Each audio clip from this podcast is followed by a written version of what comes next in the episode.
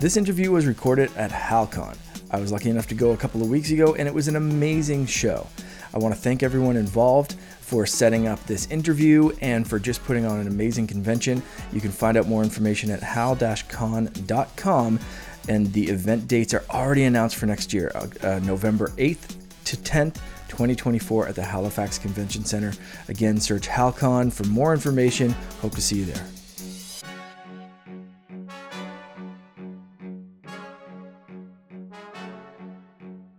Hey everyone, Mark the Canerdian here with a very special episode of the Holocron Chronicles. I am joined by Timothy Zahn, who I'm sure for any Star Wars listeners listening, uh, Star Wars fans listening, yeah, it needs no introduction. Um, but, uh, Timothy, thank you for, for joining us. Thank you for uh, for talking to me today. How how are you doing so far?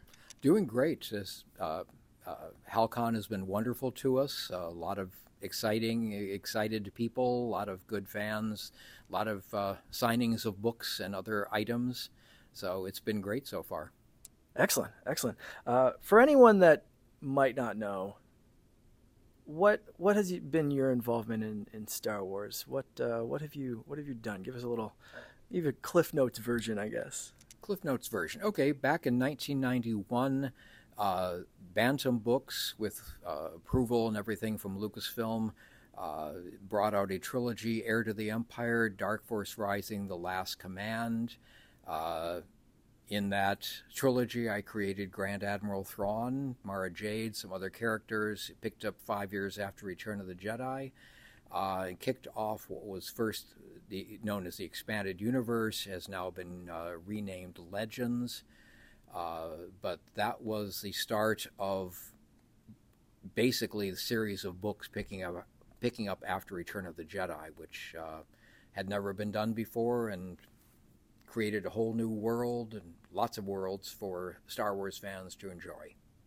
Absolutely, yeah. It's it's amazing seeing some of those, like you said, a lot of it's relegated to legends, but it's it's great to see some characters. Uh, I, I, was introduced to Star Wars through my aunt, who I was talking to yesterday. She has all your original, like the first run copies of Heir to the Empire and and that trilogy, uh, and sent me a picture of like I still have them. I can't make, believe you're you're you're going up there. And uh, you know, growing up, I read the Young Jedi Academy, which picked up a few years after your your books, uh, and and was introduced to, to Star Wars that way, and it was it was amazing. So it's great to see some of those characters come through. I know in, a, in an interview in 2021, you said what we would need to do to bring Thrawn back essentially is uh, set up some kind of reluctant buddy thing between Thrawn and Ezra, uh, like the TV show White Collar. They don't need to trust each other, but they need to work well together. Have you seen Thrawn's return? How they actually got back, uh, and and what do you think? What you know, do do you think you'd still do it differently, or are you kind of happy with how they did it? Um, I like what they've done. They've set up some very interesting plot threads, uh, scenarios, new characters. Uh, again, uh, Filoni has blindsided me as he has often done with all of us. So this this is a good thing. Uh, it doesn't. I mean, that would be the way you, as you described the way I would have put it. It doesn't mean they couldn't have started out as reluctant allies and broken off someplace in that nine years. But since we don't know that backstory, I don't know what Dave uh, has been thinking.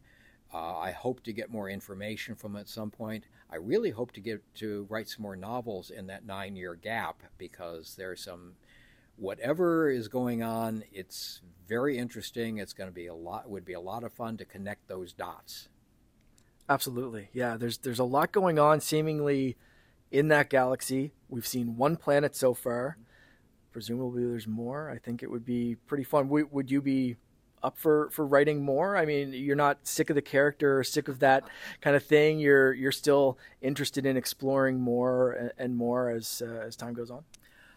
Let's put it this way: if I was invited down to Lucasfilm to discuss new books, it's a ten-hour drive. I would make it an eight. That's okay. All right, I get the I get the level of excitement. It's great yeah. to see that that you still you still love that character.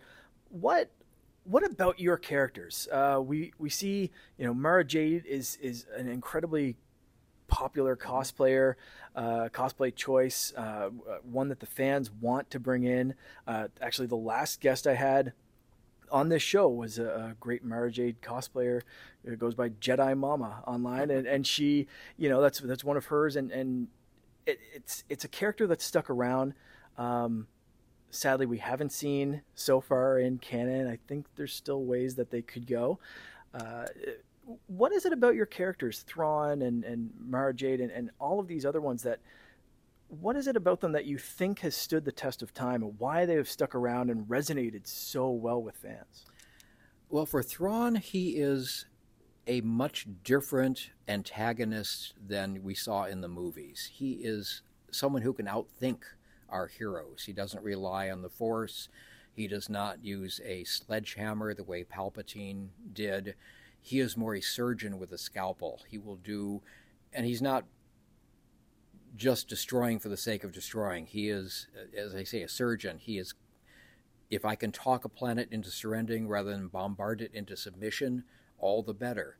Um, so that is a character they've not seen before. It's a character that your heroes have to bring their A game to the field for this.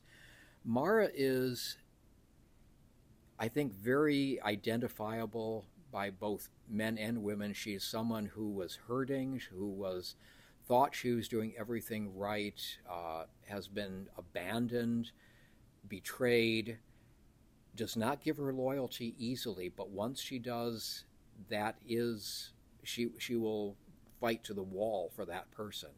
Uh, she is the type of character I think women would like to be and men would like at their side in trouble.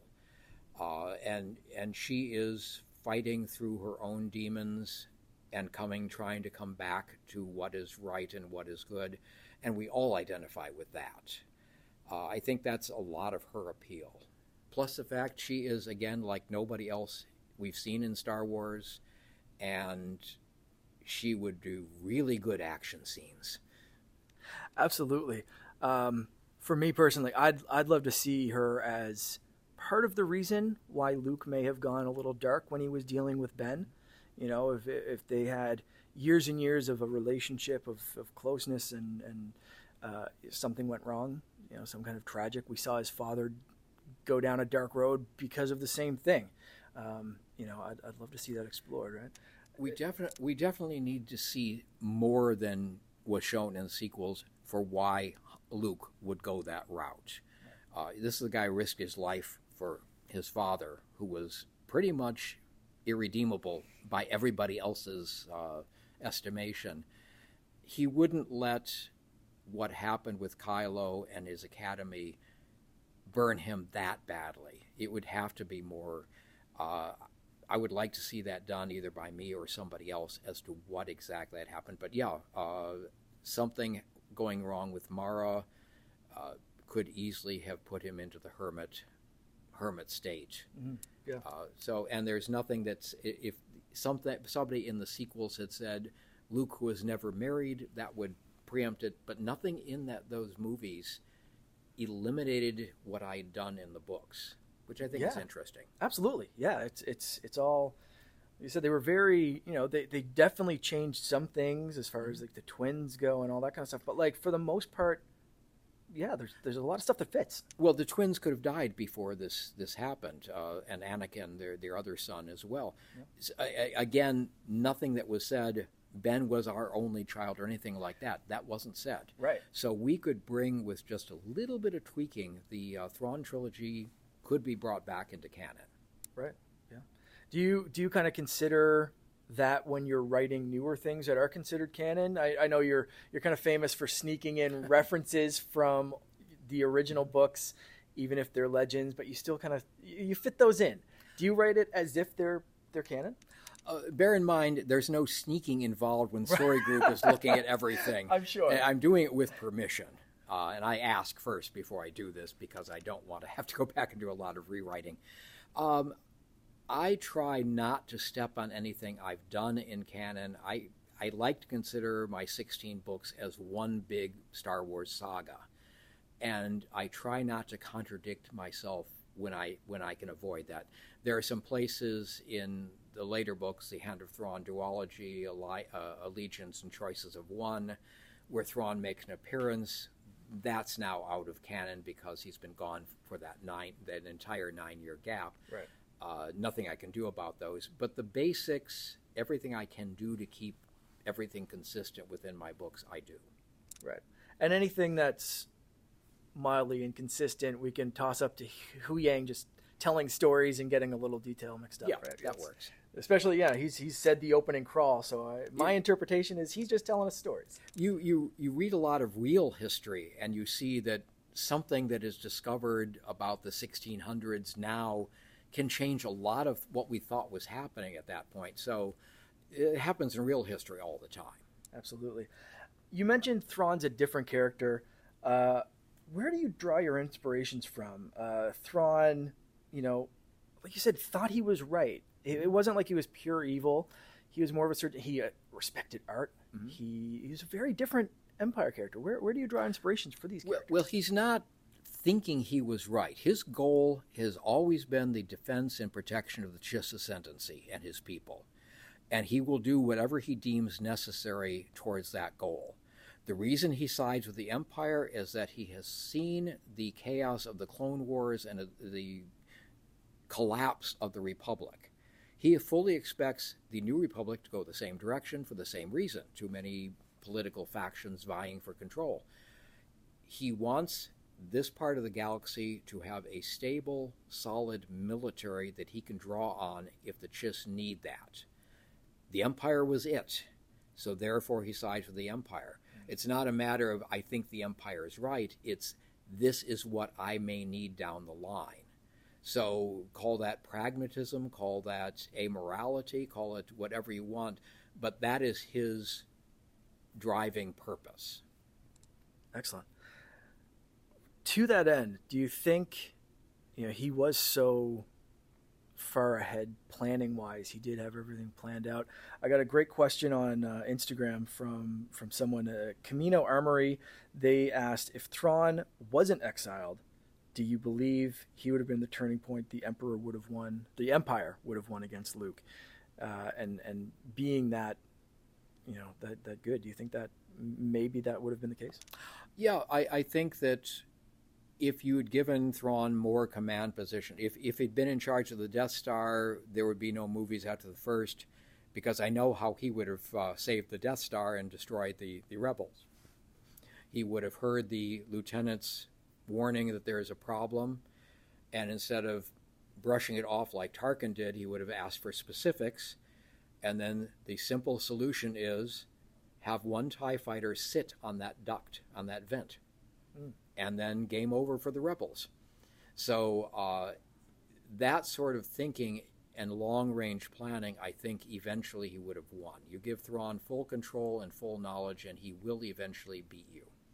He's he's Batman in the Star Wars universe. You know, you give him you know football field rules and give prep enough preparation. He's you know Batman's going to come out on top. I think Thrawn's kind of pretty the much. same deal, right? Yeah, pretty much. Uh, that's that's interesting. That at a convention uh, some years ago, there was a supervillain SmackDown that uh, people chose villains and things from movies and comics, and the last it came down to Thrawn versus Lex Luthor, and the other wow. pa- the other panelists chose who they thought would win that. It got to me, and I said, "There won't be a fight. Thrawn will try to recruit him." Ooh, he is too good like a resource. Mm-hmm. If we can find common ground, we can work together. Too, too good a resource to just destroy. I can always kill them later if I need to, but let's see if we can come to an agreement. I like that. I like that. And that really... would be how Thrawn would think. Uh, you know exactly how he thinks, which is what I, I, love that insight. That's that's amazing. Uh, we had another question from Peter Aquinas. He's one of the hosts over on our Star Trek show, regular guest with our show, and a big fan of yours. Uh, so I have to ask at least one of his. He sent in his own book worth of questions. and Peter, I know you're listening. I'm sorry I can't ask them all, but you've been writing come, Thrawn. Come see me at a convention sometime and bring your list. There we go. There we go. Uh, you've been writing Thrawn for about three decades. In your mind, how has the character evolved as you write him and as other people write him? Um, and were there some things in the original trilogy that you may have done differently now, knowing the character for that much longer? I think he is basically the same character I've always written. The difference is that the newer books, he's working within first the imperial political uh, uh, military system, and in the ascendancy trilogies, working within the Chiss, uh, those, those, strictures. In the original trilogy, uh, five years after Return of the Jedi, he is the one in command. His lack of political skill doesn't really show up. He gives the orders and they are obeyed he's always under the control of somebody else in the other two trilogies, and that limits him because he's not good at the politics. So it's the same character, you just start seeing more of his flaws coming through or some of his deficits in, in the later books. But I would not change anything, I don't think, in uh, the Thrawn trilogy or any of the others. He, he he's written pretty much exactly the way I wanted to write him. I have no no uh, no clues, to, no nothing to offer on how other people have done him. Right. Yeah, that makes sense. That's that's perfect. That's such a great, greatly written character, a well thought out character that I think people kind of understand how he's supposed to be written, and and I hope they do it justice. Uh, I think we're about out of time, so thank you so much. Uh, any any last messages for our listeners or Star Wars fans all over there? Uh, just continue being Star Wars fans because it's still going strong, and and uh, we're happy to have you aboard. It's a it's been a fun ride so far, and I'm expecting it to continue. Thank you so much.